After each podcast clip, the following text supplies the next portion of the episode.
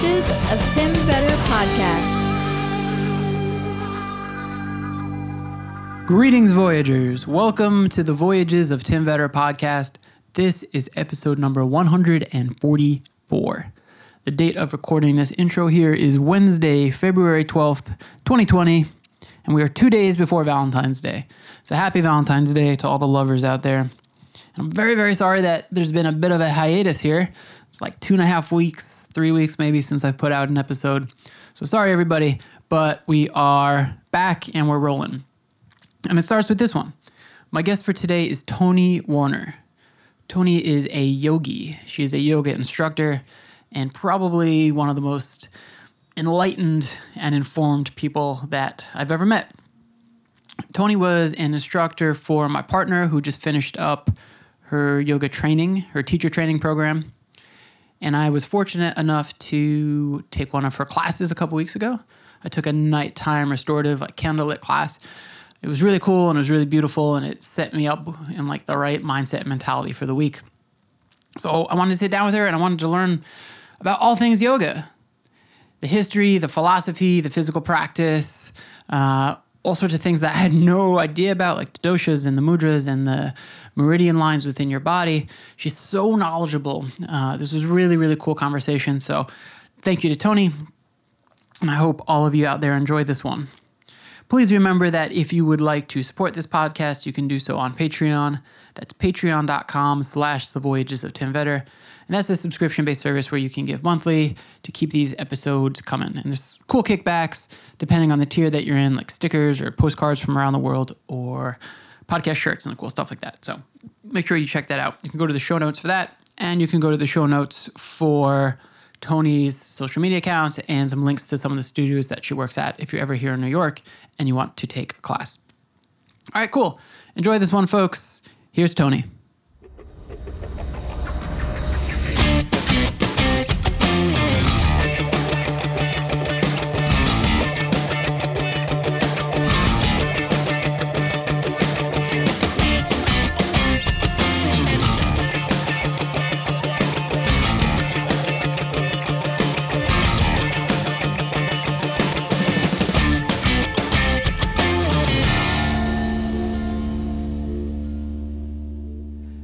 So, first of all, Toni, thank you.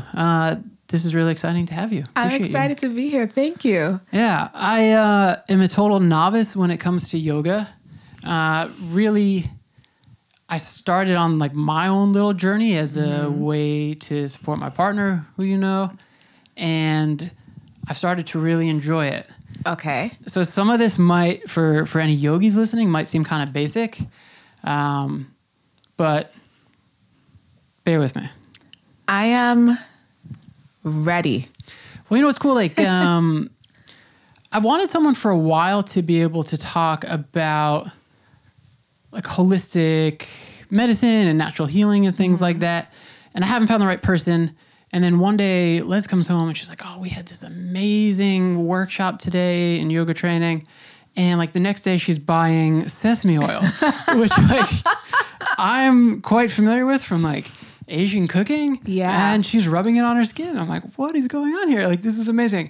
So that, I was like, wow, whoever told you that, I want to talk to them, potentially for the podcast.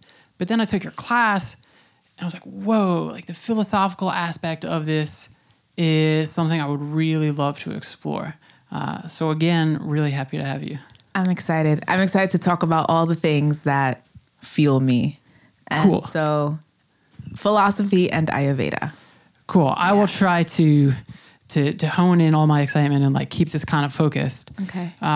So like at what point in your life did like your yoga journey start? And why did you start? Was it exercise? Was it strictly the physical practice? It was strictly physical. So when I started yoga, I was actually, this was maybe about 15 years ago. Whoa. And I was doing a lot of Pilates. Okay. I was doing so much Pilates. And I was, I had a desk job and I was working way more than 40 hours a week. And, stuff was living in my body. particularly across my upper body, through my shoulders, my You mean like my tension? Traps, like tension, yeah. And I pulled a rib out of my back. Whoa. That was the whole thing. And went to the doctor, went to physical therapy, had it rolled back in. And my physical therapist was basically like, you're doing way too much Pilates if there is such a thing.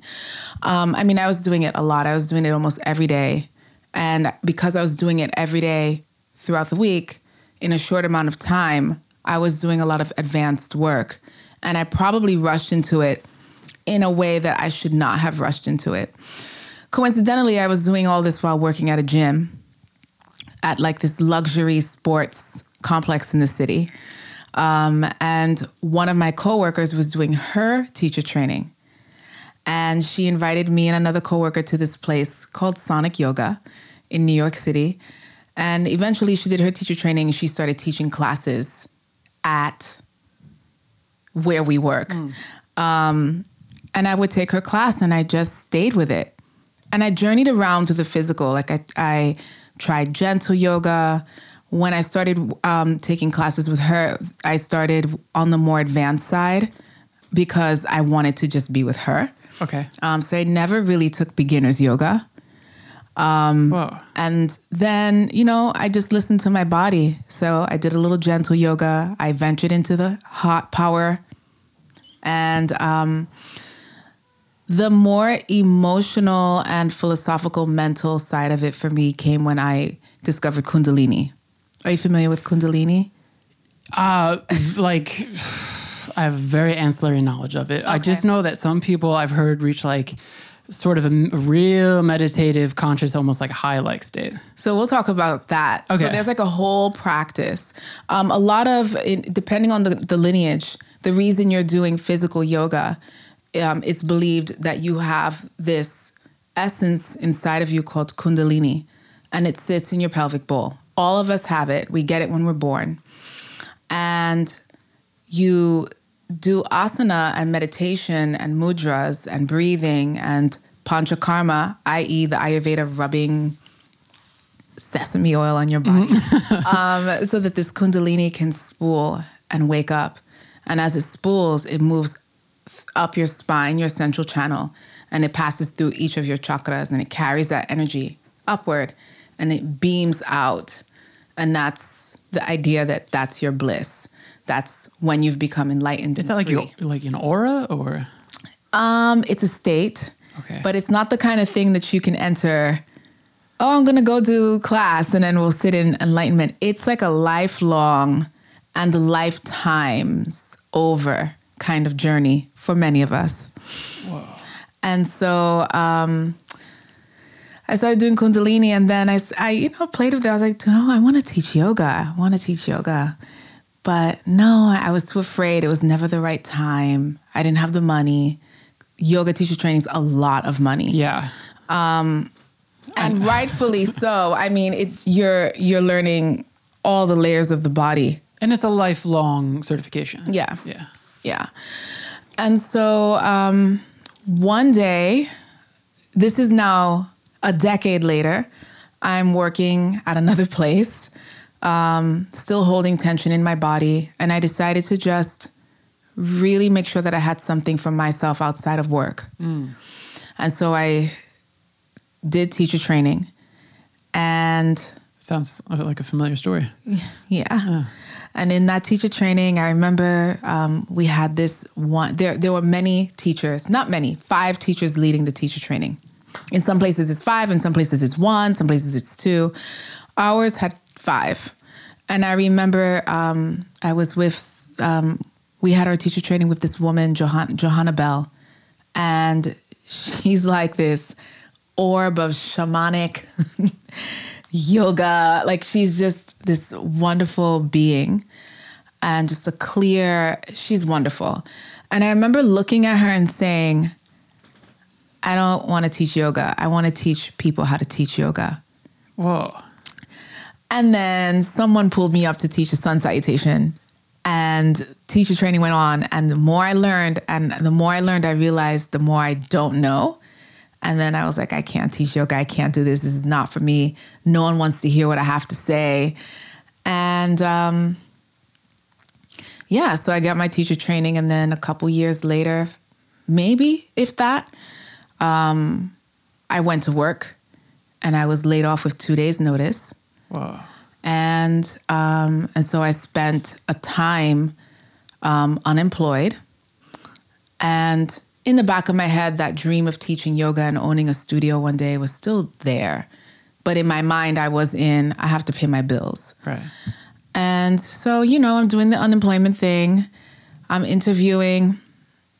And nothing is really calling me. I'm not really connecting with future employers. They're not connecting with me. I looked in all the industries I could possibly imagine myself being in. And then I saw an audition for Core Power. And I applied. And then I sat there and I said, you know what? If I'm going to be here in New York City trying to do something, it might as well be the thing I love. And let me really give it a try. And the past is in the past now. And I remember sitting down and I Googled. I said, I know I'm not going to be making a lot of money teaching yoga. What will be meaningful for me? And I remember Googling every single studio that I would be okay commuting to. And I said, I'm not going more than 30 minutes to a studio. And I looked at their mission statement, the teachers, the way they presented themselves, and if it was in line with who I was and who I wanted to be as a teacher, I just reached out and I sent out all of these emails, all of these like little resumes that I made up. I didn't lie, but I wasn't teaching, so I had limited experience on my resume. And in addition to Core Power, there was this studio called Jewel City Yoga. And I got my first class in July of 2017. Really? Yeah. And that grew into, now I teach full time. Studios that told me no in 2017 are now asking me to teach permanently on their schedule. And I don't have the time. That's awesome, though. And yeah, I mean, since then I've grown to be full-time, and I've taught so much that I'm qualified to lead and co-lead teacher trainings. And so that's an avenue that I'm exploring. So I co-lead a teacher training with Jewel City. I lecture at Core Power. And yeah, here we are. All right. I'm sitting here with these notes, and you hit so much of it that I want to expand upon. So I want to unpack a lot of what you said. I was just thinking, because you were talking about how you popped out your rib. Yes. And before we started recording, I was like rushing around. I'm like, I just got back from the gym. And you were like, were you doing CrossFit? Did you ask that because of like how tense and bottled up that makes some people and sort of... Oh, no. No? Okay. I just, I don't know. I just figured everyone's doing CrossFit. So actually... I love CrossFit. Okay. The place I was at, unfortunately, where the working relationship didn't work out, was a CrossFit. Part of the company was a CrossFit box, and I mean, I've always been in fitness. Well, not always. Yeah, I've been in fitness for pretty much most of my working adult career. I did a little stint in architecture, but that was on the operations side. But yeah, no, I love CrossFit. Okay. I love it. I actually still do it. Well, the reason I ask is because I've seen a lot of stuff where people who lift really heavy and put on a lot of mass over time have spinal injuries or like neck compression and things like that. You know, football players, wrestlers, fighters, and things like that. And a lot of those people... after those careers have ended, like are turning to yoga. And even like there's a really famous wrestler. I watched wrestling when I was like very young, but me too. Diamond Dallas Page, right? Has like DDP yoga now and is like really transforming a lot of those guys' lives who are older and like bent over and thinking that they're going to have like a really tough second half of their life. Mm-hmm. And they're correcting a lot of these things with a yoga practice. Yeah. So that's what that was making me think of. Yeah. No, I think, if you are or anyone is interested in a CrossFit box or a CrossFit membership or really wanting to change their body and their body responds to that, the best thing you can do is explore the programming. You know, like some places are known for having really diligent and exacting programming. So what are we doing every week? What are we doing every month? What are we doing over the course of the year? And what else are we doing to support the CrossFit, right? So the flexibility training, the range of motion training. And I do think CrossFit and yoga go hand in hand. Okay. Because in yoga, you learn so much about breathing and pranayams and bandhas. Those are the locks that you can engage in your body. And at the bottom of a squat, bandhas and breath are like all you really need to get through to the top of the squat. So, I love CrossFit. Okay, cool. It's funny because I hear from folks who talk about you, and it's not just Les. I've met a few people who are in her program, mm-hmm. and like they talk about you with such reverence. And I went to your class at 8:00 on a Sunday night when most people are getting up early for work the next day, and it's totally packed. It's totally packed, yeah. Like you have a strong following. Thank you. And so I think for a lot of people, you're there, like what you just did for Johanna. Like you're their person, right? Their yogi. Yeah. Was she the one who was most influential for you, or is there somebody who like you still look at like, oh, this person is what I still aspire to be? That's a great question. So yeah, Johanna is, I've come to my place. The beauty about the Sonic teacher training is that there's a really big emphasis on finding your own voice. So I think if you went into a teacher training, you would find that teacher that you, connect with. Mm. And you would just by default, you would just naturally emulate that person. The way they cue, the way they play music, the way they, the way they teach to a through line. So Johanna, yes, she was one of those people. I think she's like a sequencing goddess in terms of how she sequences. But now, I think the most influential teachers, there are three or four. My mentor, Chris Temple. So I did my additional 300-hour at Sonic recently, and he was my mentor. So you're 500. So I'm a 500-hour, yeah. And Chris is an amazing student and teacher of yoga. And he is lighthearted and fun in ways that I am not. Really? Yes. You should take his class. We should go together. And he is the person who taught me about I don't know if you remember when you took my class in the restorative section, I was inviting students to visualize lines in their body. Yeah, I have that in my notes. Yeah. So... he taught me the meridian lines and marma points, and because he is a Thai body massage therapist. So I asked him to be my mentor because I wanted to be stretched as a teacher. And I had so many questions about that part of the body. In terms of the philosophy, another teacher that is also part of the Sonic program, who I practice with actually the most, is Keith Partington. And that is where I learned a lot about Hatha Yoga. That is where I learned Hatha Yoga. Mm. And that is where he is the person who taught us of the Advaita Vedanta philosophy. And pretty much if it doesn't matter what I'm teaching, if I go into a room and I want to talk about neuroplasticity as the theme, how we speak to our bodies, and what we can create in our own bodies for ourselves. If it's not pointing to that philosophy, I won't even bother to teach it.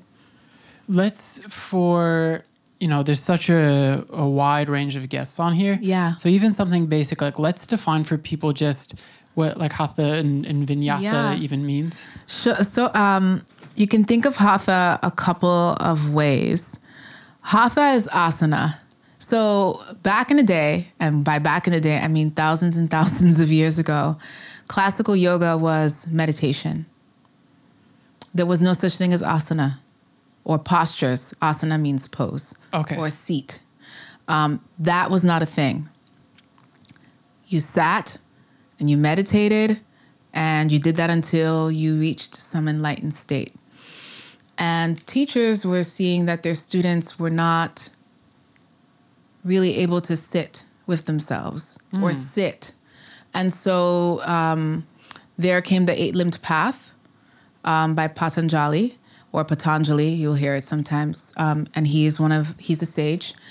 And then there was this line where hatha yoga as a practice came out.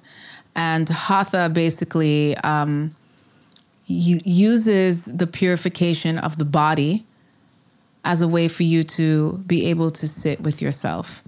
And through that purification, when you're able to sit and meditate, that Kundalini starts to spool and rise up through your central channel.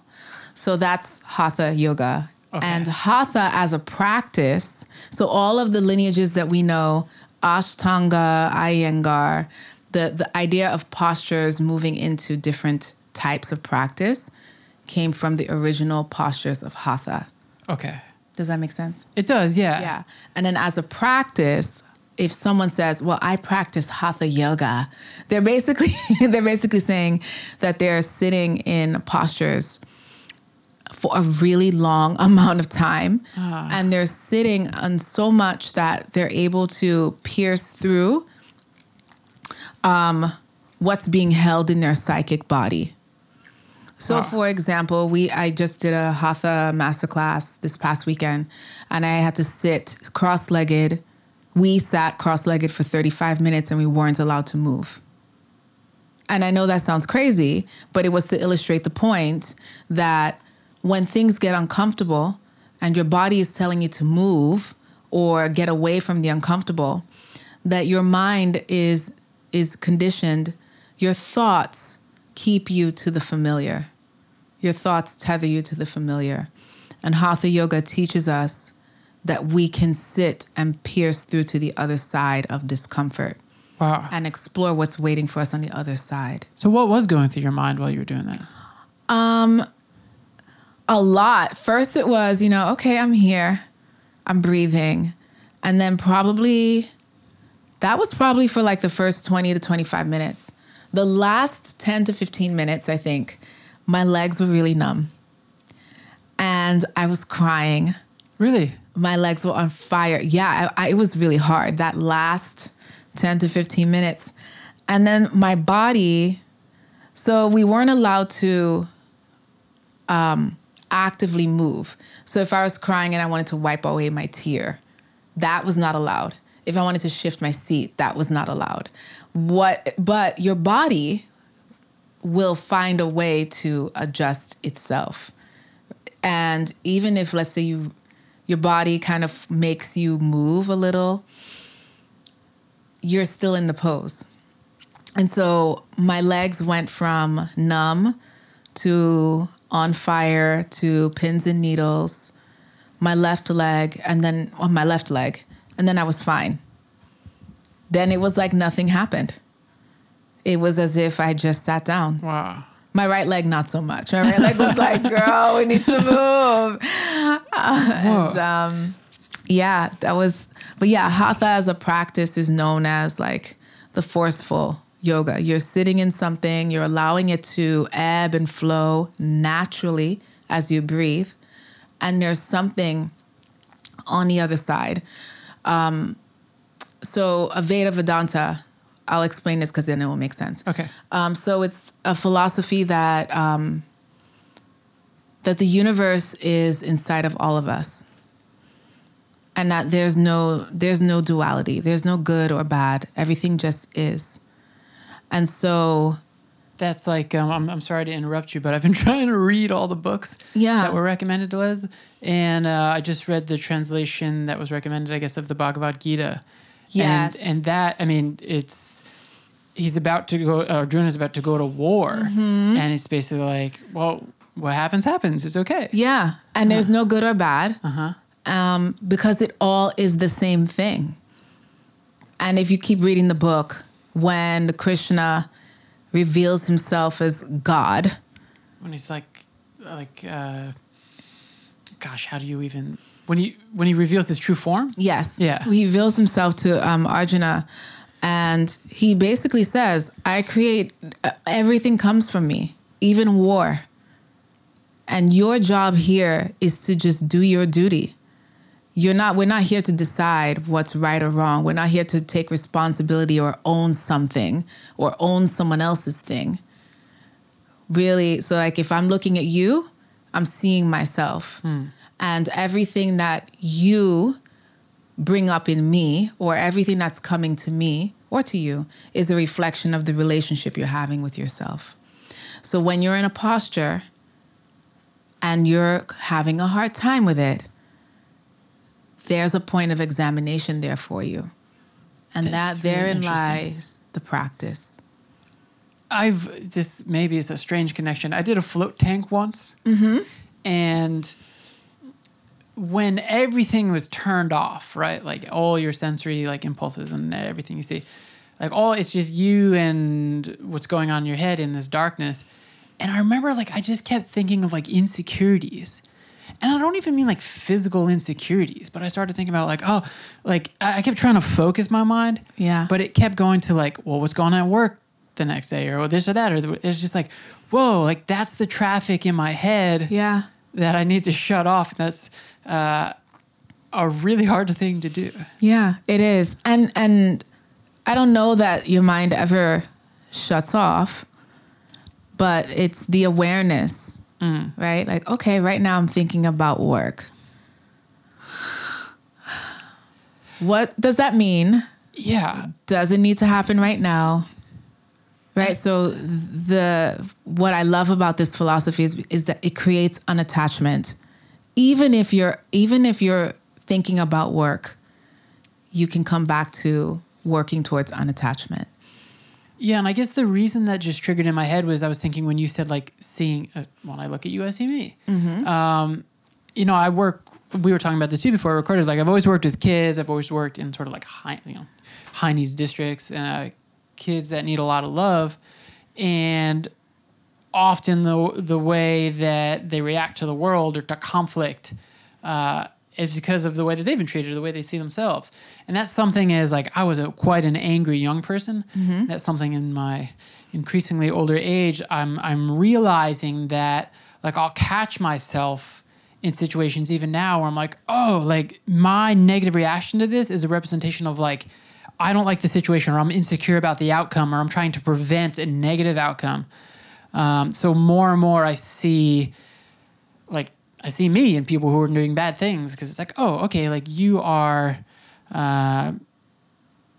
you're treating the world in the way that you think that you're being treated. Exactly. And because you know that, you're able to recognize it in other people. Yeah, exactly. And so it's the same thing. If you know how we compare ourselves to others, I just met Jane and she's so loving and graceful and she's so well-spoken and everyone loves her, or, the only reason I'm able to see that in someone is because it's already existing inside of me. You can't recognize things you don't know. And then that's it, right? The idea is that the postures are always inside of you. You have to choose to unlock it. And how much do you want to unlock it? Wow. It's funny too, because you went right to a positive and I had been saying negative things that I identify with people. That's an interesting... yeah. I was writing down here in my notes as you were talking, you said eight-limbed path. Yes. And that makes me think of the eightfold path. And I wonder if I'm not trying to judge people who are I do yoga once a week on the weekend, but the level that we're talking about here is something much deeper than, just once every Saturday type of a deal.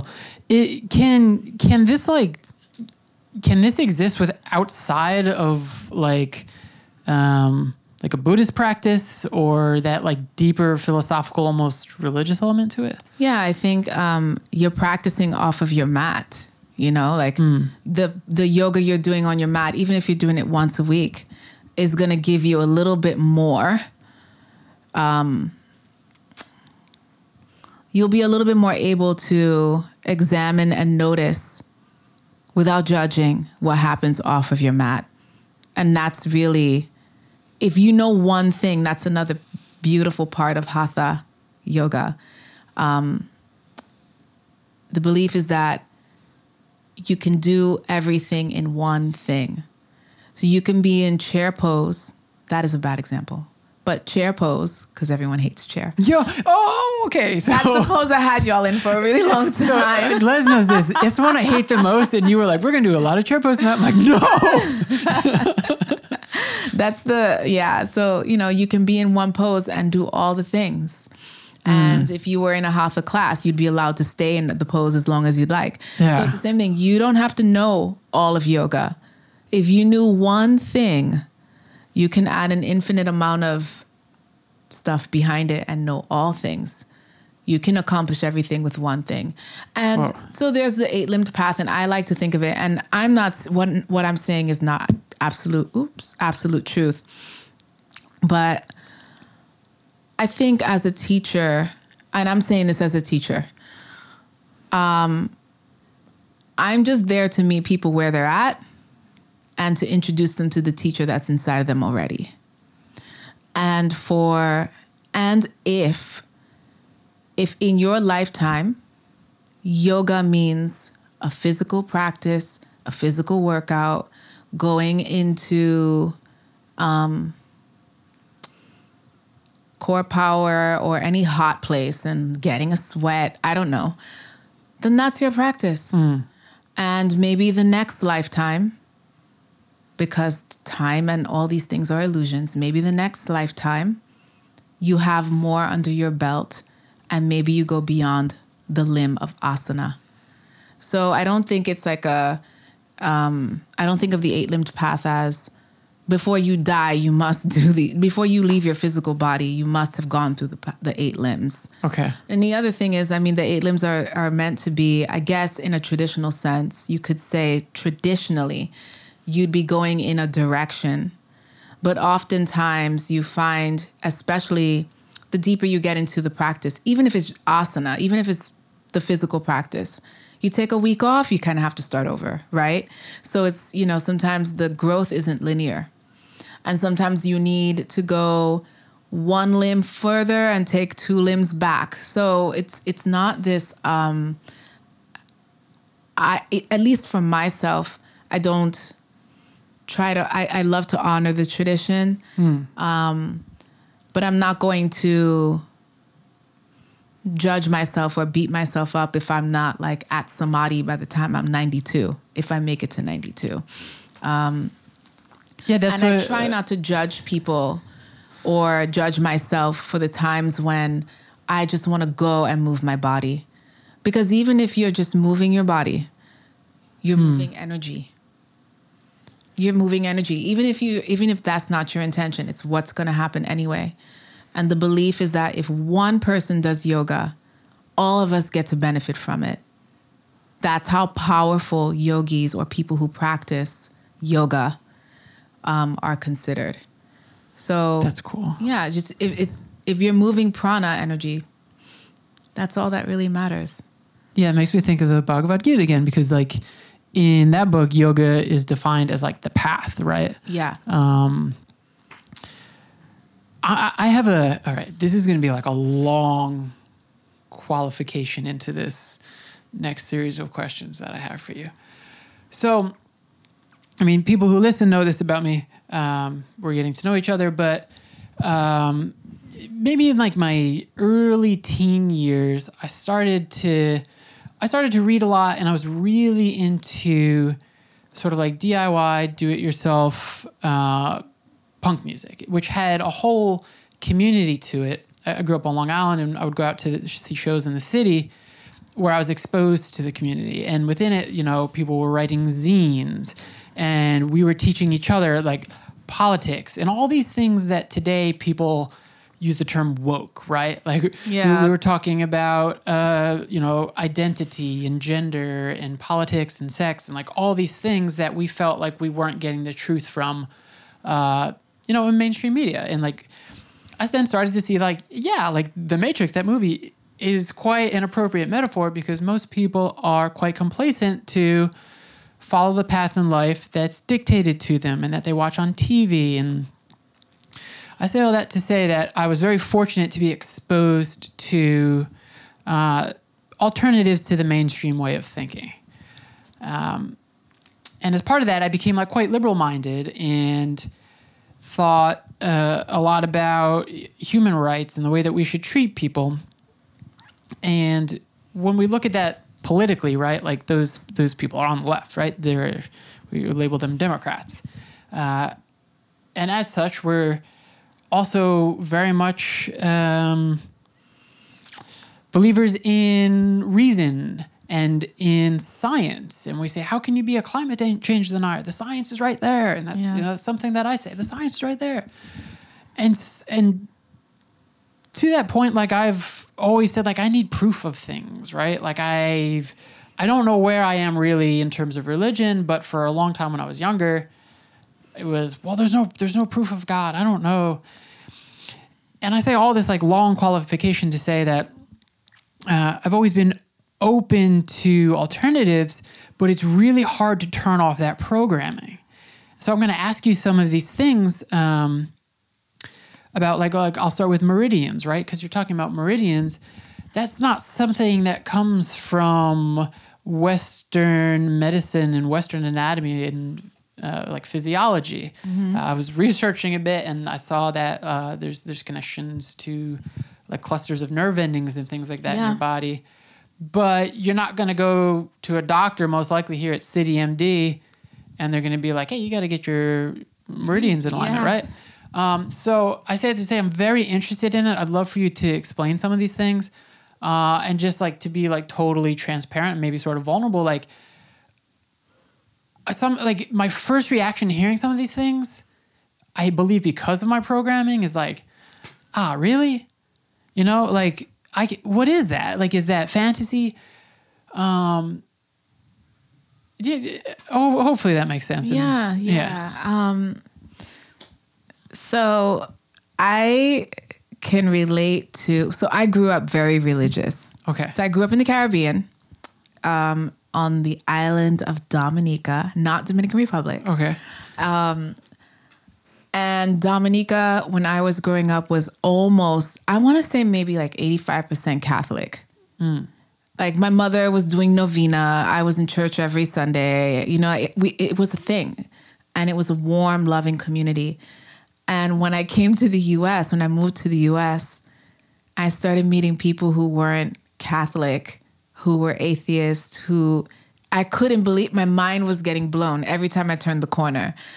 And when I discovered yoga, I was in a place of, you know, I wasn't really going to church. I wasn't really thinking about it. And I was moving more towards spirituality. And New York hardens you. Oh, yeah. You know? So oftentimes I was just, you know, like, what's going on? You get tough there? Or you move. Yeah, what's going on? And why am I seeing all of these good people that I know, and I'd like to think of myself included, not getting, well, people who aren't as nice, and at that point I was totally judging, continue to receive more and more and more opportunity. And so I was questioning that a lot. And when I discovered yoga, I think religion and spirituality, not so much spirituality, but religion will give you the why, and spirituality and yoga gave me the how, if that makes sense. And it strengthened my faith and released me from an attachment to what is actually true so that I can be steeped in my faith. And I'm not saying, I'm not as devout religious. I mean, I'm not, period. I'm not. I would say I'm more spiritual. But what allowed me to lean away from dogma and a reliance on books and sacraments and ritual came from exploring yoga. And the more I explored it, the more I was able to detach from needing proof or seeing. And so the meridian lines, how can I describe that? I mean, you did some research on it. The best way I can think of describing the meridian lines are, they're like these, it's like a subtle, it's a gateway from your physical body into your subtle or psychic body. And yes, it lines up with clusters of nerves, your marma points. And it also lines up with the major sipsen, the main ones, line up with...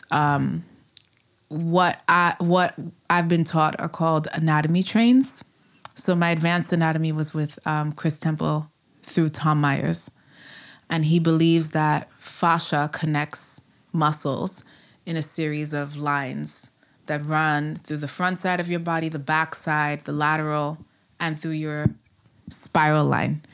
And the meridian lines just so happen, the major ones that I know, line up with those lines. And the nerve clusters there and chakras there also can impact your chakras as well as your doshas when we're speaking to Ayurveda. And so that's kind of how I started getting into meridian therapy. And I'm still kind of learning about that. In terms of, wanting to have proof, I don't know.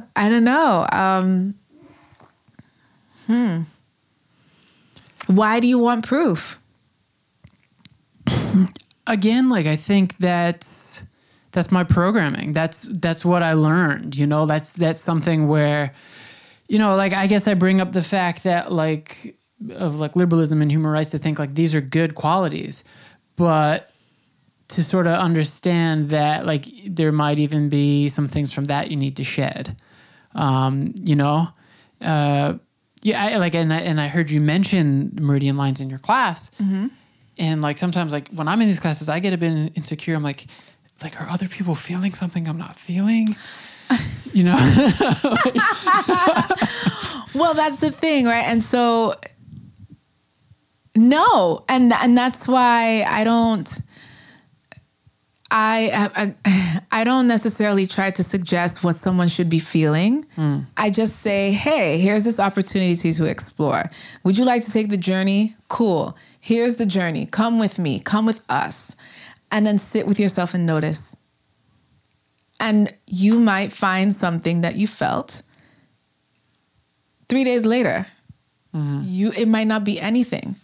And that just means that that is not a key for you. That's just not your key. Wow. It's funny too, because I think that, again, in the limited amount of yoga I've done, I really did my first class. We were in Spain over the summer. And then when we were in Morocco, this is before Les was doing her teacher training. She was just doing little classes for me. And we were up on our rooftop in Morocco doing these things. But the classes I've done, I've felt a great benefit that I can't even necessarily quite describe, but it's a calmness.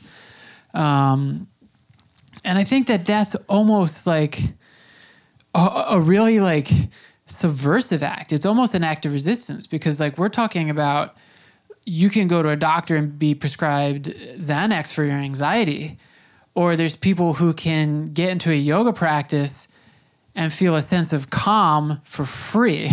You pay for a class, but once you really know what you're doing, if you want, you can do it at home. You can do it at home and it's free. And it's mm-hmm. I'm not saying necessarily you could cure cancer with that solely. Right. But maybe as part of some sort of raw diet and all that, and Gerson therapy and all. Like, I'm going off on a crazy tangent, but it certainly, I have felt benefits where, like, I could go to a shrink somewhere and say, like, I have all this anxiety. I have all this anxiety about work, and they could prescribe me something, which might have very adverse effects to my body and my life. Or I can do this free session here, and like, that to me is a very radical act. Yeah, absolutely. And I think the reason why collectively we question the benefits of yoga, or we question the benefits of something holistic and natural, because our bodies are so far from natural that we're physically blocked from even noticing how things make us physically feel. Mm. You know, it's like, I didn't know I was sensitive to gluten because I had so much of it in my body. And it wasn't until I changed my diet and I cleansed myself out that I realized, oh, here are some foods I probably should not have been eating these past few years. Mm. You know, it's the same thing. Like, you might not notice anything in your body the first time that you're doing yoga, or for the first few months, because there's so many things that's blocking you from, there's so many things in the way between you and your psychic body, and you being able to even notice. Like, what does it mean to notice? So, I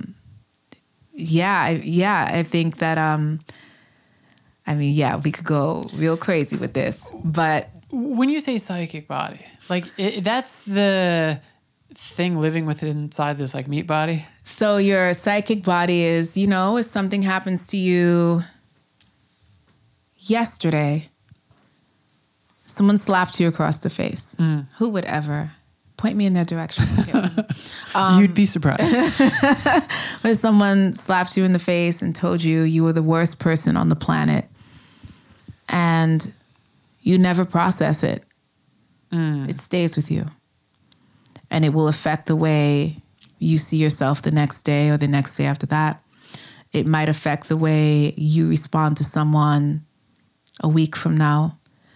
The parts of you that you haven't resolved. So your capital T, small t, traumas, anything from lingering past lives, and conditioning. Yeah. Yeah. So I've heard of, I mean, you mentioned crying because of like an extreme physical state of sitting in one position for 30 minutes. But I've heard of people crying just through the practice of yoga. Yeah. Is that what that is? Sort of that release of that, whatever the thing is, the trauma, the tension, the negativity? So when I was crying, that was me in pain. Yeah, right, and right, that was me facing the difficulty of something and not being able to get away from it. But oftentimes, yeah, when you'll hear this all the time, often when people take classes where there's a focus on hip opening, it is believed that we hold a lot of our emotions in our hips because emotions are linked to sex, and we have a lot of nerves in our hip complex. Mm. So especially the fronts of the hips, your hip flexors and hip creases, right? So opening there can create a lot of emotional release for people. Whoa. Or bring things up that they thought they had dealt with, and the response to not being able to do something in that moment, or the release is through crying. In men, sometimes you'll hear... well, I've seen it, men practicing shoulder opening. So men tend to hold their emotions. That makes sense. Yeah, when you see someone that's very tense, yeah. Yeah, and in general, emotional trauma baggage is held in your hips for everyone. Oh. And more in shoulders, men more than women, I've heard. But wow. I've seen men be more... I've seen men crying from shoulder opening. Really? Mm-hmm. Wow. That's cool too, because I guess that shows like a real level of comfortability within a class, like to be able to like do that almost publicly, right? In front of folks. Yeah. I mean, so if you think about like your shoulders into your traps, and even back here at your rhomboids. So there's marma points here. Men, I think, tend to... Men process in their brains, I think. I don't know. I'm not a man. But men, you know, like they deal with... They're mentally processing. And these marma points in particular... And men are held to gender... Are those like pressure points? Like, yeah, you could say that, yeah. I think men are held to expectations of being providers, to constantly do, and protect. Women too, but men in a different way. And those pressure points, those expectations, and the way men compartmentalize and process, I think, are held here. We call them the amza. Marma point, so right on your traps, and then behind here, your brihati marma point. And so when you're working through opening space in your upper body, I think the release that you create there, for men, it feels a lot more potent than it does for women. Wow. Yeah, that's my take on it. I don't know. No, that makes sense to me. That's cool. All right, so one thing related to all of this, and you mentioned before, and I saw this like when I was looking you up, is the mudras. Mudras, yeah. I've never heard of this. Am I correct in that it's essentially like hand formations? Yeah, so it's that, and so it can be so much more. All right, tell me. So this, so you can put your hands in gestures, and each of them can mean something, or it you know, call onto something. And in some cases, your body goes into a mudra. Oh. And there's a mudra of like, so there's I remember I was talking about the chakras earlier. So there's believed to be one, like in your head, but towards the back. Okay. Like towards the base, not the base, but like back here. And that mudra is, you basically roll your tongue up to hit your soft palate. Okay. And you get that salty. I'm doing it now. Everyone listening should do this right now. Wow. Okay. And then, so that's believed to be like nectar that creates immortality. And so in Hatha Yoga, it's like one of the purification practices. You eventually, over time, you cut that thread that holds your tongue so that it can keep rolling back and back and back and up. Whoa. And like it rips. And pulls that chakra over time. Because your tongue's a muscle. Yeah, yeah. Yeah. Whoa. Yeah. And so... but back to hands. Yeah, yeah. Yeah, so... and also each of your fingers represents one of the elements. Oh, right. Okay, I did read that. And so depending on what you want to do. So for example, there's my favorite mudra is Kali mudra. And it is basically, you'll take your palms together, interlace your fingers, wrap your thumbs around each other. You have to wrap your thumbs, and then release your index fingers out. So this mudra is associated with Kali, the goddess. She's a goddess. And she's all about like radical change, fierce love, transformation. You'll see her often depicted as a blue goddess with the 8 arms, and she has her tongues like rolling out of her mouth, and she's standing on some dead man's body. Whoa. Or dead serpents, dead demon. Yeah. And so right before I was laid off, when I was practicing at Sonic, my teacher was making us use Kali mudra.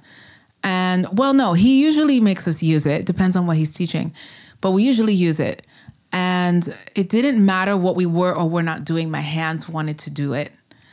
And then when I was practicing at home, my body was itching to use Kali mudra. And I was just like slicing through and just doing these repetitive, like pulling in and slicing through.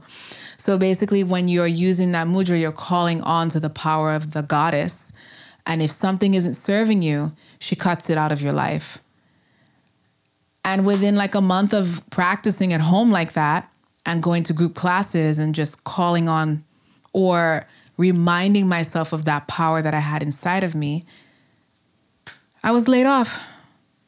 Two days notice, and then I kept practicing, and then I made the decision to never go back to working for someone ever again in my life.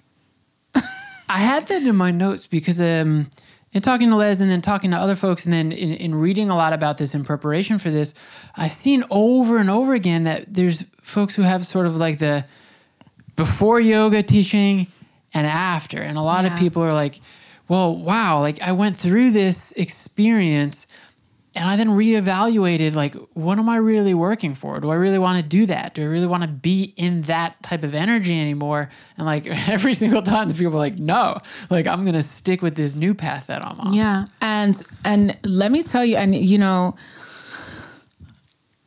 and even being a teacher, it's like yoga in itself. And I've had to learn how to manifest things, you know, like, oh, I want a better job. What does that even mean? Mm. You know, I want to fall in love. Okay, well, who are you falling in love with? And I talk about this a lot in my classes. Like, if you are putting vague things out into the universe, if that's what you're beaming, if you are vague about the things that you value, then the things that come to you will be vague. Mm. They will serve you vaguely. They won't take you anywhere because literally the things that will come to you are reflections of the relationship you're having with yourself.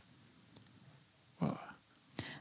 Yeah. And all those, like you can boil all those down to like everyone wants to be content, right? And secure and happy. Like, which are like... But how? Mm, yeah. Where's the clarity?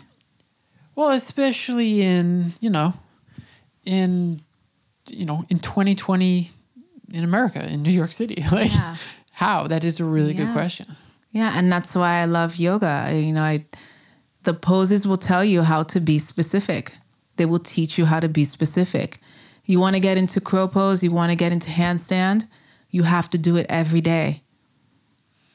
You have to do it every day and you have to be specific. Where are your hands going? Are you breathing? Where are you looking? What are your legs doing? What's your belly doing? And if you don't want it badly enough to show up for yourself, then don't bother. Go do some pose that you really want to do. I like that. It's back to the definition in the Bhagavad Gita of yoga being the path. Yeah. And back to what you said about sort of, you know, the practice is what you want the practice to be. Mm-hmm. I was thinking about, like, I like martial arts and mixed martial arts. And there's, I've heard this said on other podcasts, but there was a fighter named Rashad Evans. He's retired now, but he was a light heavyweight and he became the champion, which is like a major deal. This now means you get paid more as a champion. You get all the accolades and the fame and this and that.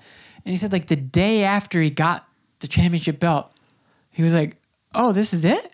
Like, I reached, like, you can't go higher than this. Yeah. And I got it. And now, like, what now? So, yeah, so sometimes maybe, like, the contentness or, like, the happiness is just, like, on the path the whole time is the striving for something. You know, it's interesting you brought that up because I'm co-leading a teacher training. And I'm leading the Bhagavad Gita. You know, when I read the Bhagavad Gita the first time, I hated it. Mm-hmm. I couldn't stand it. And now I'm teaching it. It's so crazy. I've read it so many times. And we were one of the limbs in the eight-limbed path, or one of the niyamas is contentment. And so... can you define niyama real quick for folks? Yeah. So in the eight-limbed path, you have your yamas and your niyamas. And the yamas are, they're both like they're an ethical code or a guide. And the yamas are the way that you treat the world around you. And the yamas are guides for the relationship you're having with yourself. Mm. And one of them is, in English, contentment. And so we were talking about, what does contentment mean? And that's cool. And so, you know, well, should we be content, or is there something beyond contentment?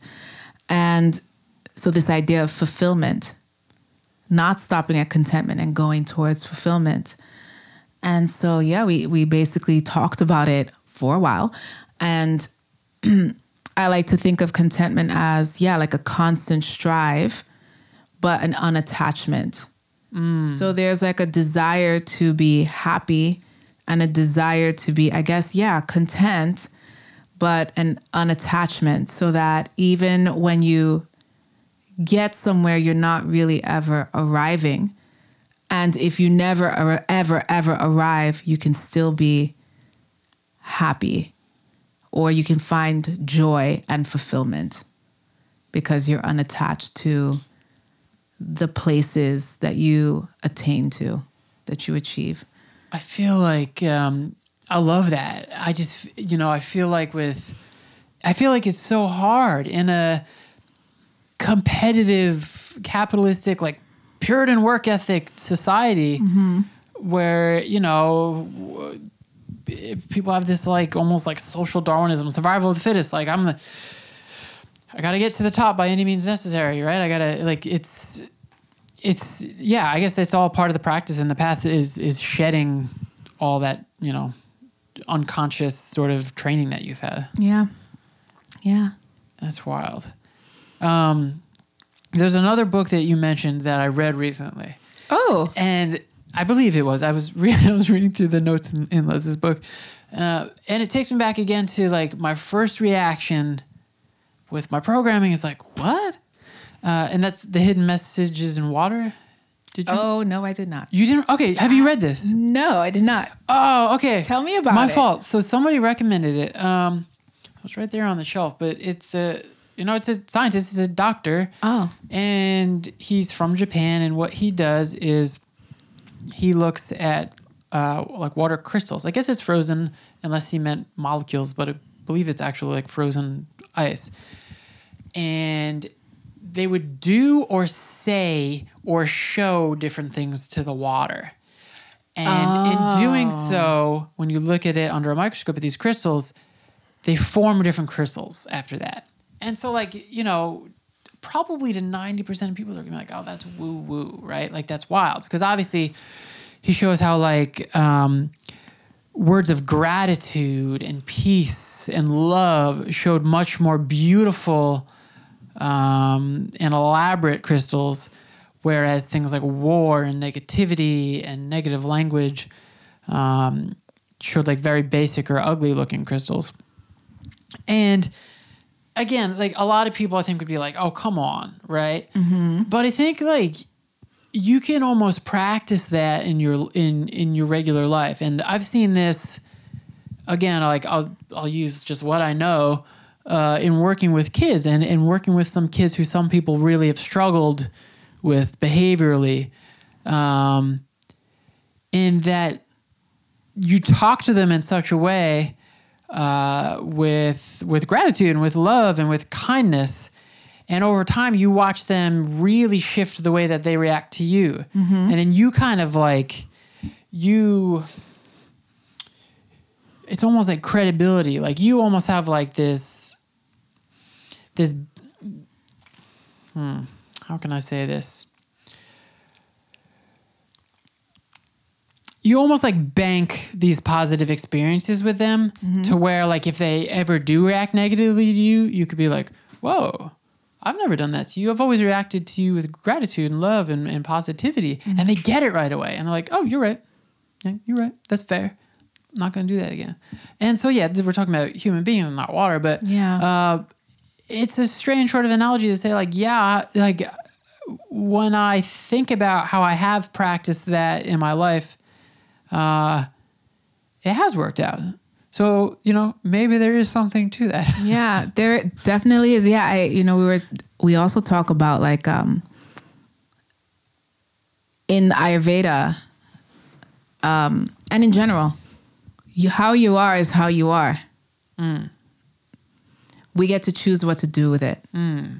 Right? And we have to unattach from the work. Part of the work is unattaching the judgment, right? Like, oh, I'm an angry person, or, oh, I'm always sad. Okay, fine. It's not going to change. What are you going to do about it? Mm. Right? And that's kind of like for us to create hidden messages in water or in other people, we have to choose bigger than ourselves, right? And bigger than how we think we are, because we can, it's just, and it's another lesson. It's like, oh, maybe I'm an angry person, but I was able to speak these loving, kind, gratitude-filled words. So maybe I'm not as angry as I think I am. Yeah. Because I wouldn't be able to pick those words out of my head if I couldn't. Yeah, I like that. Yeah. I like it too. What I'm about to say is about to make me a total hypocrite to what we were just saying, because it's from a place of judgment. But what do you think about the consumeristic aspect that we see nowadays with yoga? And I don't obviously teachers need to and deserve to be paid, but more so in I don't know if this is disrespectful to anyone, but I don't know much about fashion and stuff like that, but I know that if you want to go buy some yoga tights at Lululemon, it's going to cost you $90. Yeah, let's talk about it. Whereas in some places, you go get the same things that look cool and feel good and are better or whatever. I don't know, for $20, $30. And the reason I ask that is because from everything I've learned and from the things that we're discussing, it seems very counter to what the ideas of yoga are. Yeah. So, it's interesting that you bring that up. Love Lululemon, love Aloe. I mean, I love. Oh. I literally am a full-time teacher, so I choose to invest sometimes in those things. Is it better quality? Is it better? Yeah. Okay. I also get a teacher's discount, so. Oh, that's sweet. That's different. Okay. When I was not a teacher, was I spending $98 on a pair of Lulus? Absolutely not. I don't necessarily worry about what someone's wearing as long as it's appropriate. I don't really care. But, and so I'm saying that. So I hope that people realize that it doesn't matter. I guess more I'm asking because of sort of not to be hey, you in my class, you're wearing Lululemon, but more so of the commercialization, commodification of it. Yeah. So, and I was going to say, I've been thinking a lot about lately, what I'm doing as a teacher, because the reality is that the fact that yoga is here it's appropriated. Yeah. Right. It's totally, and it's so, what it is now is so far from traditionally what it was. And I don't even know what it was because I wasn't around back then. None of us were. Right. We can only go based on the historical texts and piece together and see what's obviously there and read through the underneath. But it's unfortunate what's happening in terms of the consumerism, and not only the consumerism, but with the consumerism comes this projected image of who does yoga and who gets to do yoga. And because of that, it affects how much a studio is going to charge and what neighborhood that studio is going to be in. And then all of this wonderful ability to find power and go back to yourself, capital S, stays in the hands of certain people and isn't for everyone. And so I've been thinking a lot about, well, what am I really teaching? And how can I, regardless of who's in the room and what they're wearing, how can I make sure that when someone takes my class, they know that they're authentic is a loaded word, but they're getting something authentic and traditional, and they're with a guide who is passionate about the traditional. Mm. And if they want to practice with me, that's where they're going. And so, yeah, I've been thinking a lot about that, and it's been really, really lately shaping the way I'm sequencing my classes, what I'm talking to, what I'm talking about with my students before and after class, really driving home the idea of an at-home practice, right? And also what I'm teaching in teacher training. You know, like, what am I teaching in teacher training? Because what, you know, in teacher training, you're going to get it from a teacher. You're going to get the knowledge from information from a teacher. And then you're going to translate it for yourself and pass it on to the next group of students who may or may not become teachers themselves. And so... wow, that's really interesting. Yeah. Yeah. Sorry. No, go ahead. Well, when we went to Jewel City, I saw like your list of classes. And I think it was you, but you have a class for Black women. Yes. Is that about like that access that you were talking about? So that came from like a lot of pain. Huh. Something specific happened to me in a romantic relationship. And it happened because the person I was with didn't think I was good enough because I'm a Black woman. Whoa. In addition to that, I started getting depleted as a teacher. Had nothing to do with the romantic thing. Mm-hmm. But in addition to that, I was teaching, which means giving.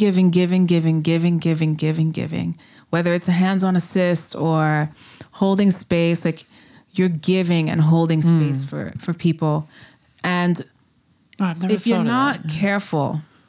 if you're not careful about the way you give, you end up depleted.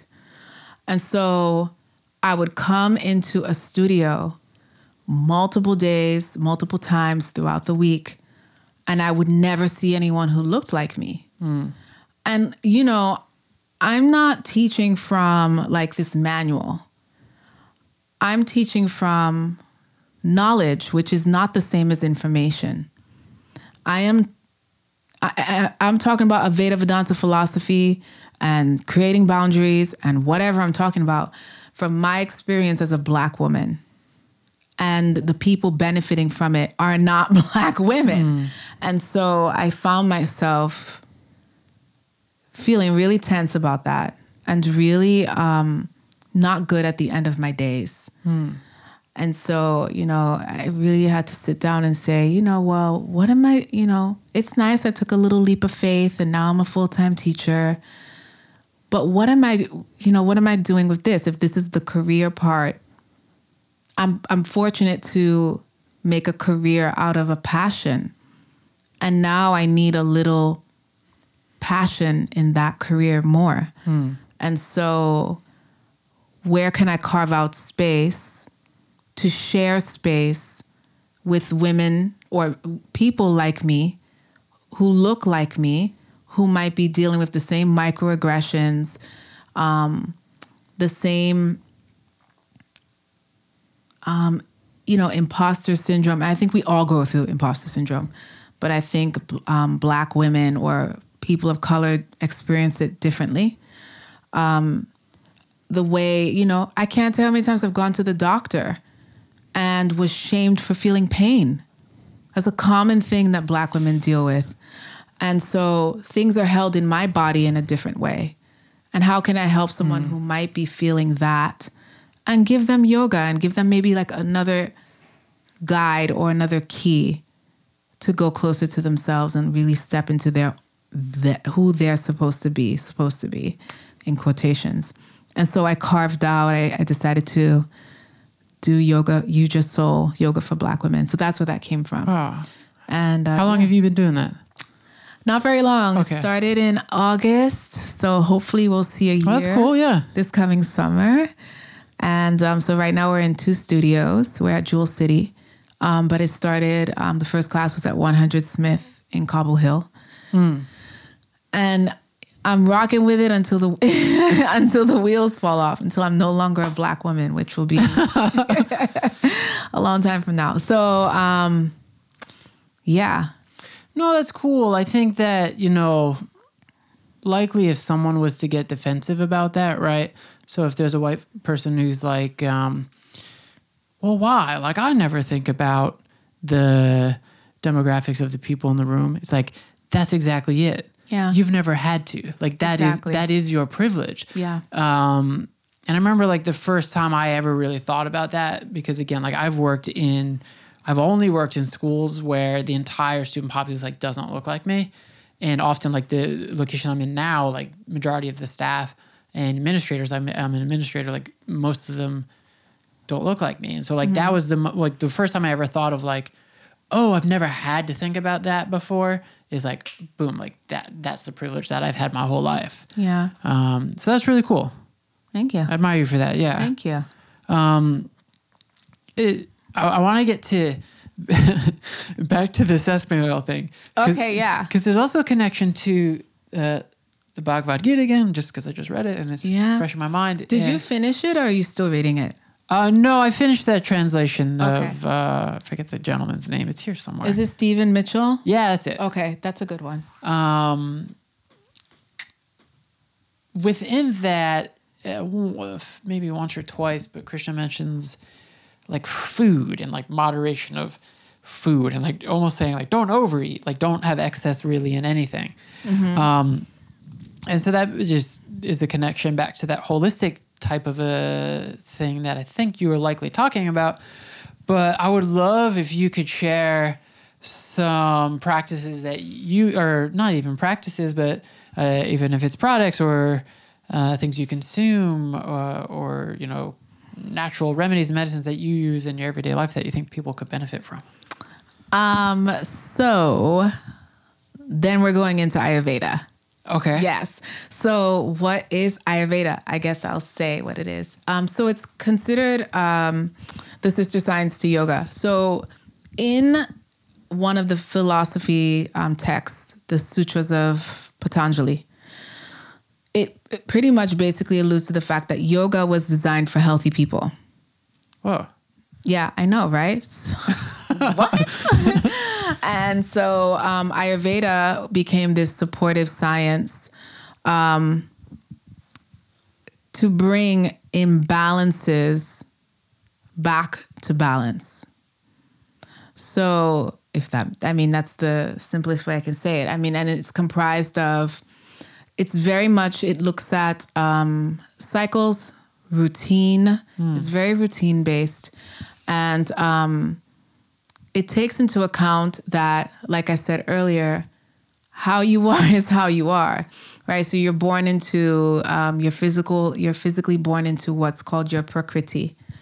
And of that prakriti, you have a constitution. And that constitution consists of doshas.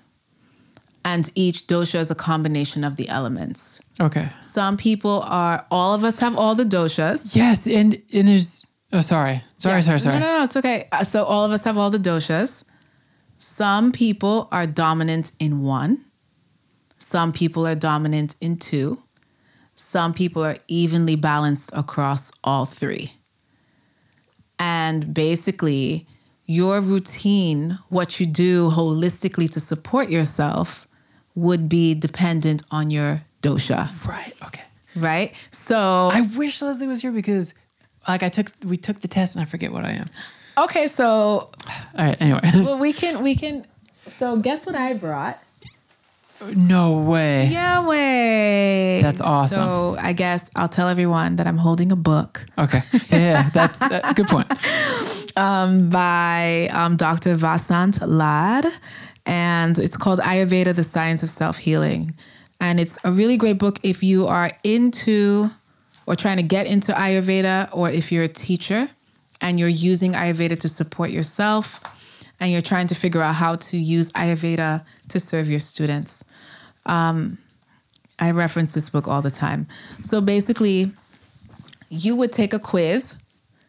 I mean, we could do the quiz together. Do you want to? I mean, which is the one, I don't know if you know all the nuances of all of them, but the one that was more like stomach, because I have so many stomach problems. So all of us, okay, go ahead.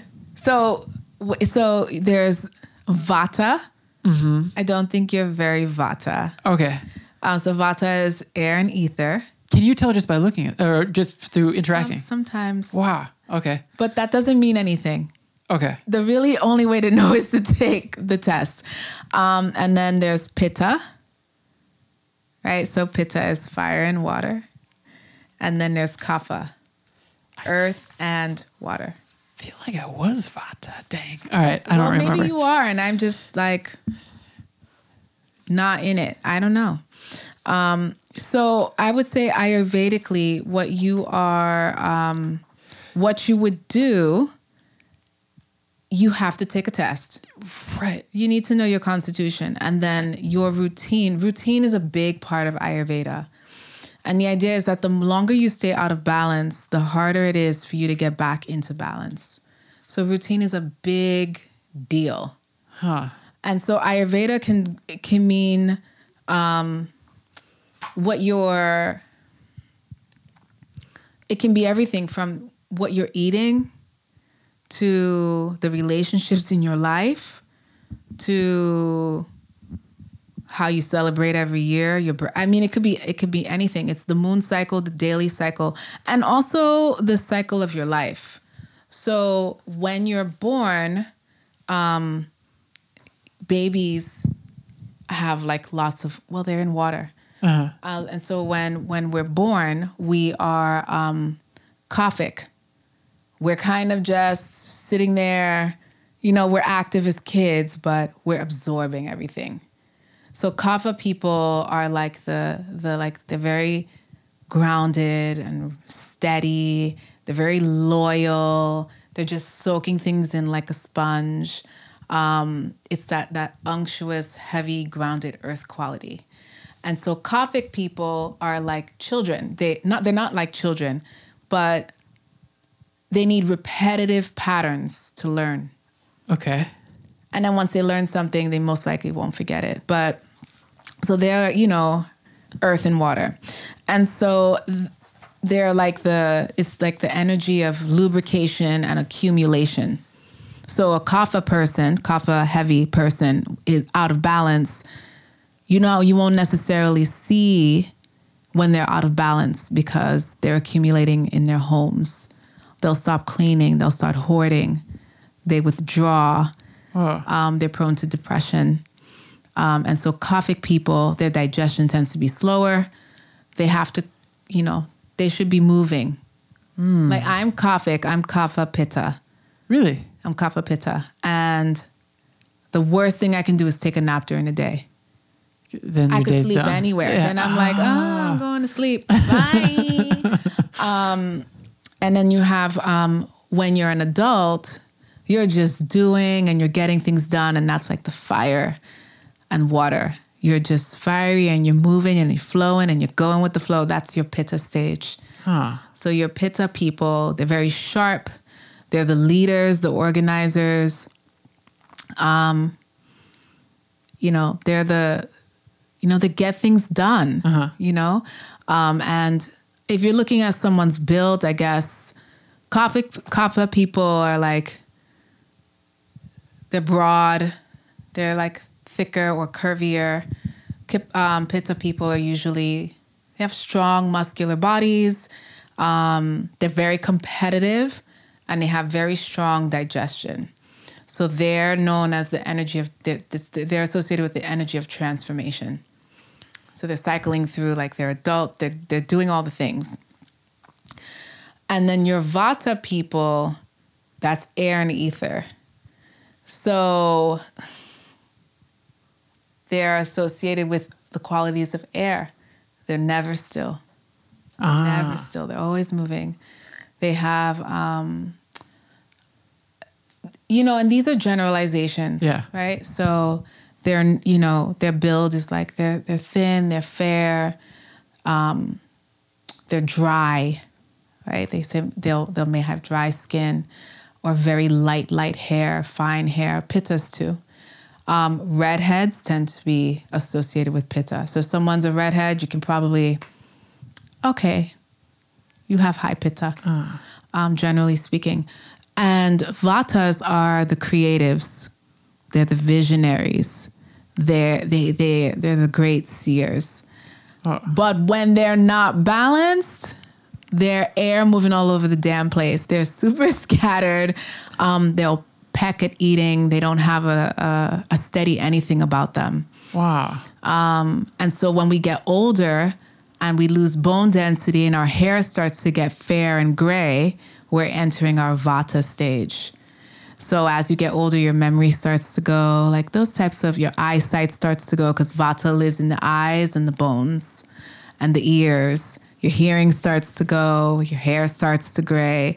So even though you might be, your constitution is your constitution, you're going through the overall cycle of the doshas as you age. So depending on your constitution and the cycle you're in, that might dictate what you need in terms of... Yes, right. Yeah, so for example, when I was in my 20s doing yoga, I was doing yoga 3 times a week and doing my little Olympic weightlifting, CrossFit, and that's a lie. That was in my 30s. I was doing my, my CrossFit, and, you know, I could just go. Now I have to move a little slower. I have to be more mindful about what I'm trying to read and digest in my brain, because I don't have the accumulating power that I used to. And so, yeah, and I have to be better with my joints now because I'm getting to that age. Well, I'm saying it like I'm 62. I know, right now, like I'm not. I apologize that in my head I'm trying to figure, I'm like, how old is Tony?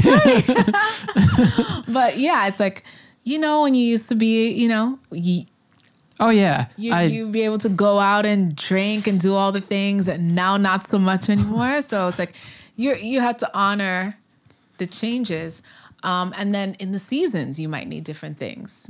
So.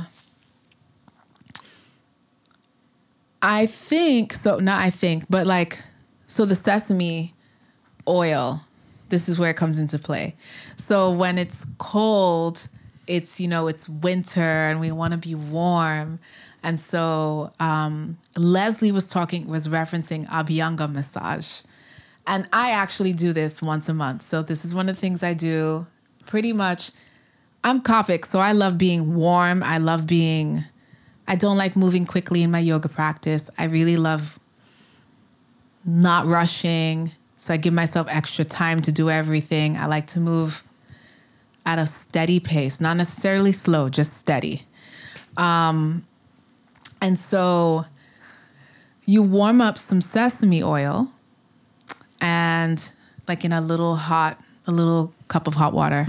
And then you go in each of your limbs. I do 7 times. So I massage 7 strokes going towards my heart. And sometimes I'll say a little mantra like, thank you, arm. I love you, legs, or looking good, neck. I don't know, you know. And then you let the Abhyanga, you let the oil sit for about 20 minutes.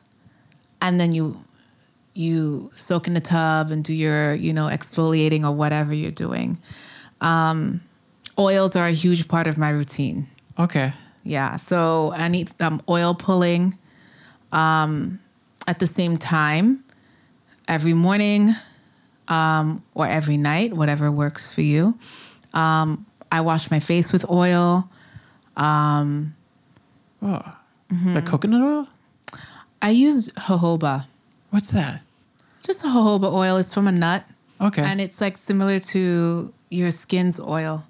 So for people who have oily skin, Kapha people, it helps to regulate oil production. Are you mindful in getting like a certain good quality of each oil, or does okay, you would want like the best oil, because yes, you're putting it the organic stuff.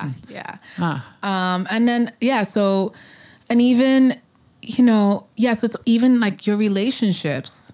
So Kapha people are very grounded, for example. Vata people, not so much. They're seeking grounding. So Kapha people, if they're not careful, will attract all the Vata people. And I mean, I've seen it time and time again, and I've been on the receiving end of it. And then the next thing you know, that person is drained.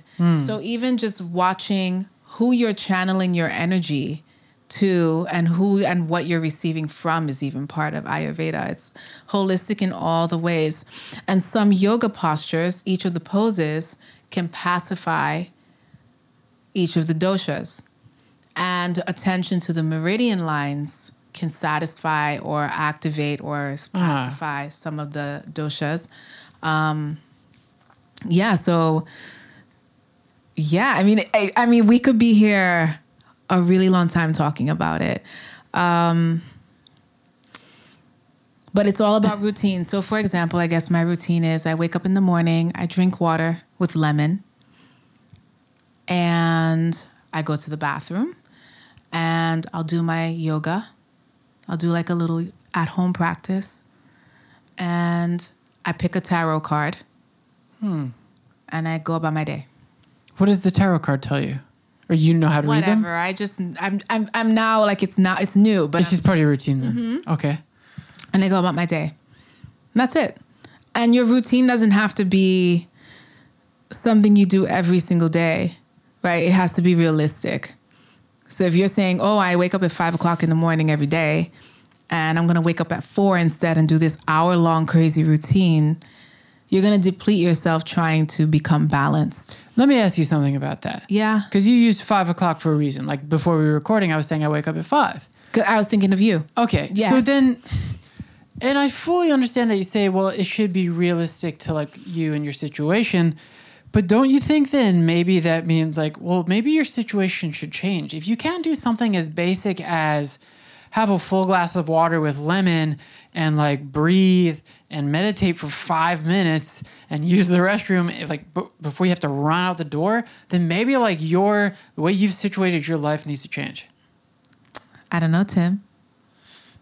Are Tim. You asking me that? This is Tim yelling at Tim right now. Like, So you can do a nighttime routine. No, you're supposed to tell me to change my life. Oh, you can also change your life. Okay. You can do twice a week. You could do it on the weekends, right? So on the weekend day, you allow yourself to like wake up at a reasonable time and you start your weekend. Or you can say, you know what? When I come home at night, I am going to not look at my phone for 2 hours. It's a big one. And I'm going to read a book, or I'm going to journal. I like journaling at the end of the day so I can like really reflect versus throughout the day or in the morning. I can journal, and I'm going to journal for 10 minutes. And then I'm going to sleep. And maybe part of the routine is, this is something I do believe in. I don't do anything in my bed but sleep. I don't read in my bed. I don't watch TV in bed. I don't eat in bed. I don't do anything in bed unless I'm sleeping. Man. I read this book about sleep. What is it called? Sorry. And so whenever I sit on my bed, once my body enters my bedroom, I go straight to sleep. Well, the reason I got excited for a second is I read that very thing. Like, how did you come up with that notion? What is this book called? Part of it is, like I said, I'm Kapha Pitta. I can sleep anywhere, I really can. But part of it is, the more I started doing yoga, the less I wanted to shop and buy things. And so my home became very minimal, and it started with my bedroom. So in my bedroom, I have my bed and I have an altar. I don't have dressers anymore. If it can't fit in my closet, it doesn't belong. Cool. And so I'm very, I basically decide what's happening in each room in my home. I'm eating in my kitchen/dining room. My living room is a weird, small kind of smorgasbord room. My bathroom is for things you do in the bathroom, right. Obviously. My hallway is to welcome people in. My bedroom is for sleeping, self-care, and all things love. Mm. And if there, and cell phones and books and all those things, I mean, yeah, I'll sit on my bed and maybe like text someone, my alarm, but I don't lay in bed doing anything. Mm. And so it kind of triggers, as soon as I sit on my bed, it kind of triggers that. Yeah. You're training your body almost. Sleep. Yeah. Yeah. And same thing. Like if, let's say, you know, you should be going to the bathroom in the morning. You should be letting things go in the morning.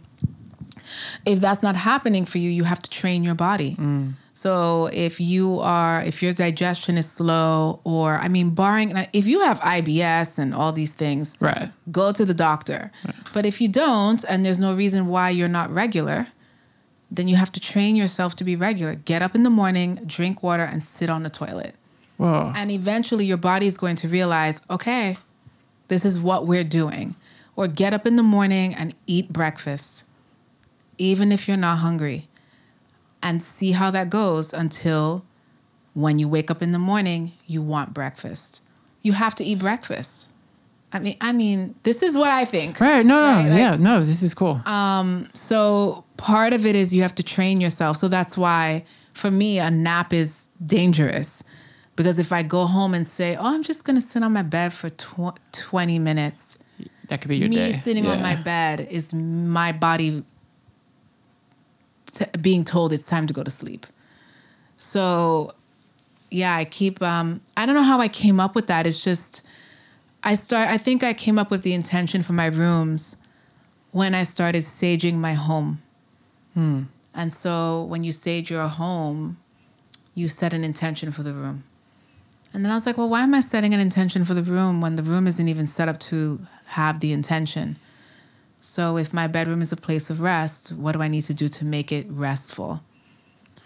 That's cool. Yeah. So that's where that came. That's how I came up with it. But yeah, if you can avoid doing many things in bed, especially if you, are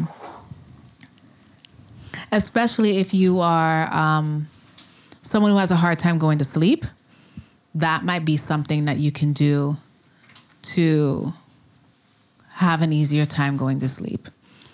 That's cool. That book I was thinking of, I just found it. So that it's called Sleep, The Myth of 8 Hours, The Power of Naps, and The New Plan to Recharge Your Body and Mind by Nick Littlehales. But he talks about in that book, like, no TV in the bedroom, nothing that would distract you from the fact that, like, you're there to sleep. Yeah. I've got, all right, so it's 9:40. I've got like two more sort of broad topics. Are you okay? Okay. Yeah. Cool. All right, so the first one is that I remember at the end of your class, you're like, well, how do you feel? Yeah. And I was like, well, it was Sunday night. I'm like, I feel ready for the work week. Yeah. Right? Like super refreshed and recharged. And then the next morning, I fell apart. Like I got to work and I was like, all of these like mindful things I'm thinking of and all the peace, it is gone because this high stress situation is right there. Yeah. And I was just wondering if you had like, how do you maintain that? It's sort of going back to what we were saying before, like sort of like if you're trying to be in a state of like in the here and now and not thinking of anything else, but like those little thoughts come running in and you're like, get out, like push them out of your brain. Like how do you maintain that like really positive, peaceful, conscious state? Or is that something that like you don't ever achieve with like a really high degree of longevity? So we're all human. I'm human. Someone bumped me in the train and I was probably like, ugh. Yeah, right. That's that New York thing again. You know, so everything is temporary. everything is temporary. So when you're at work or when you're in life doing something and you're finding yourself not present, or there's a thought that's inappropriate, it's temporary. And I think the answer to that is examining how many times those things are coming up. Does that come up, right? Like, okay, well, work is stressful. Is it so stressful that you can't digest your food? Is it so stressful that you have that you have nothing going on outside of work? Is it affecting your relationships outside of work? Is it affecting your relationship with yourself? Does that matter to you? If it does, then why are you tethered to it? Why are you, and so there's the chitta vritti, the mind chatter. It's going to happen all the time. And we learn over time how to deal with it. But no matter what the situation is, there's going to be the mind chatter. And it's for us to look at the situation. What are our situations creating for us as humans, right? Like, okay, well, here's a little bit of mind chatter. Yeah, it just happened. It's gone. I think that person isn't so nice. I don't like her outfit.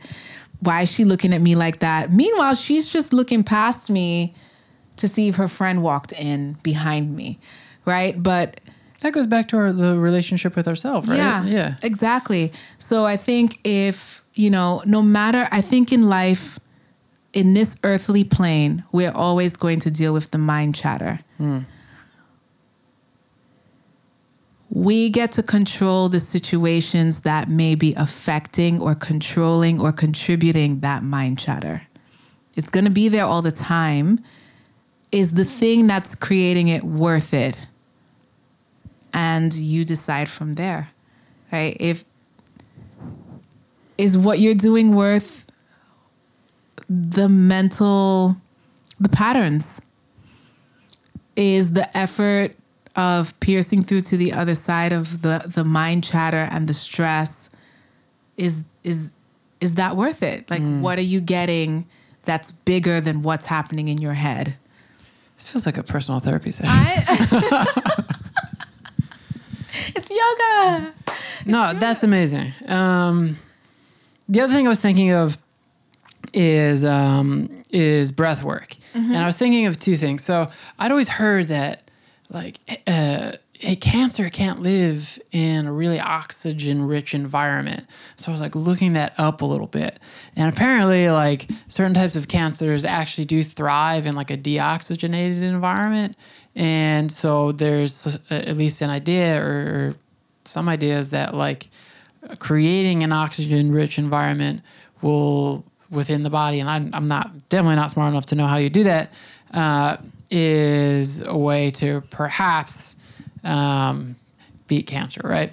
But I was also thinking, like, I've said this a bunch of times, and, like, Les and I have probably discussed this before, but I can think of, like, again, work, but, like, particularly stressful days at work where I'll get to, like, 2 or 3 o'clock, and, I'll sit down, like, and I'm just like, and I'll be like, oh my God, like, that's the last time I can remember breathing in a really long time. Like, when was the last time I, like, took a breath with intention and thought and knew that I was breathing? Yeah. And so, like, now starting to learn about these things, like, I know how intertwined breath is into all of this stuff. So just sort of, like, wondering about, like, what you can tell us about that. So breathing is important. And that's it. No. So yeah, I think a lot of us, there's different ways to breathe, right? So you can breathe using your belly. Most of us breathe using our nose, and we pull air into our chest. Can we, I'm going to pause you for a second. I'm really sorry. Can we practice that for a second? What do you mean from your belly? Like, how does? So if you put your hands on your belly. Okay. And you can close everybody do this at home. Everyone can do it, whoever's listening. And I'm going to talk us through 3-part breath. Cool. So just rest your hand on your belly. You don't have to press into it. It's just resting, right? So as you breathe in, instead of pulling air, sniffing, or actively pulling air in using your nose, allow your belly to fill into your hands. And notice how much more air you can fill with. And then when you exhale, pull your belly in towards your spine. Whoa. Right? And then release your hand and then do that using your nose. So just inhale into your chest. And just hold that and feel. Notice. Notice how your shoulders, neck feel. And then exhale from your chest. That's cool. So when you are doing three-part breath, you're bringing your inhales and exhales to equal length, and you're breathing first into your belly. Then you're filling your rib cage, and then the breath will rise up to your collarbones. Then you exhale the same way, belly, rib cage will soften, and your collarbones will lower. And then you continue to breathe like that. And then when you breathe, when your collarbones lift, it lifts your shoulders and your scapula, which creates more space through your rib cage, gives you more capacity to fill your lungs. And then when you exhale, the belly and your clavicles lowering down will help you push out more air. So most of us, when we breathe, we're not even filling our lungs to capacity. I mean, and that's intentional. And we're not even filling our lungs to capacity. So imagine just not intentionally breathing, just breathing without thinking or asking, right? So I think when you are, that's a really nice way to calm down. Mm-hmm. Another breath technique you can do is alternate nostril breathing. I can talk you through that if you want. Yeah, let's do that. Yeah, that's a good one. Okay. Cool. So you'll find a comfortable seat, and then you'll take your right hand up to your face, and then take your peace fingers, so index finger and middle finger, to the center of your forehead, and take your right hand, right thumb to your right nostril, and your fourth finger to your left nostril. Okay, so broaden across your collarbones, let your shoulders remain soft from your ears, sit tall. And then inhale in through both nostrils. And then gently press your right nostril closed, exhale through your left. And try to breathe with your belly, so quiet as possible. Inhale left nostril. Pressing close, gently exhale through your right. Inhale, right nostril. And then exhale through your left. We'll do two more rounds. Inhale into your left nostril. Exhale through your right. Inhale, right nostril. Exhale through your left. Final round. Inhale through your left nostril. Exhale out through your right. Inhale into your right nostril. Exhale out through your left. Inhale through both nostrils. Hold at the top, release your right hand down, and exhale. Whoa, I feel lightheaded. Ooh. That's really cool. Be careful. So when you're breathing through, that is a prep work for a different pranayama or breathing practice called Nadi Shodhana. So you would do that, get familiar with that, like practice it for a long time, over the course of days, weeks, months. And then you can add in what we call the kumbhaka, which is a pause at the top or at the bottom of an inhale or exhale. And then there's a certain ratio of the length of the inhale and the exhale that create the actual proper Nadi Shodhana. Or you can just go in and out. So basically, when you breathe in through your left nostril, you're striking your left channel, your lunar, feminine, moon side. And then when you breathe in and out of your right, that's your solar, masculine, divine. You talked about this in your class. Yeah. So those two lines, Nadi lines, spiral around each other and create a subtle channel of energy called your Sushumna Nadi. And the Kundalini that I was talking about spirals and moves up through that. And that's represented by your bony spine. Whoa. And so when you do alternate nostril breathing, you're evening out the left and the right sides of your body. So just, it can bring you lightheadedness, yes, but through beyond that, most people will say it brings them calm. Some people I've heard will say that it makes them feel active, but in a clear way. It clears your mind. Wow. Yeah. So breathing is a big deal. It's a big deal. Yeah. All right, listen, we're almost at 2 hours. This has been amazing. If people want to check you out, right? So let's say people in New York want to go to class. Mm-hmm. How do they find you? And then I don't know if you're on social media or anything like that for people who are not from New York.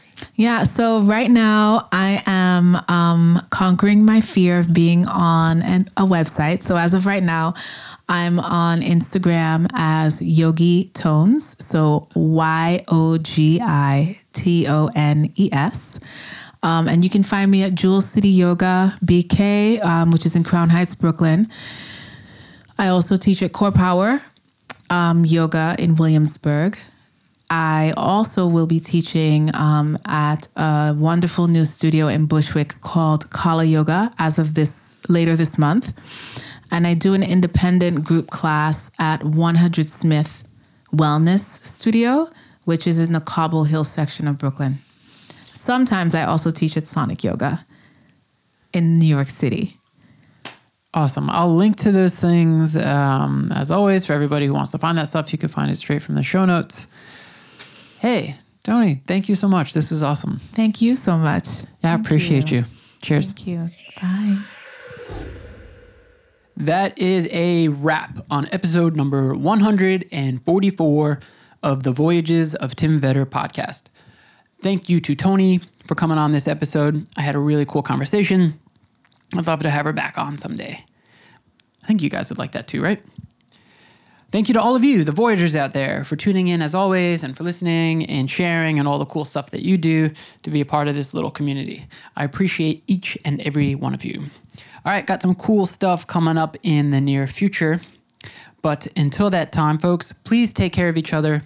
I will see you next time.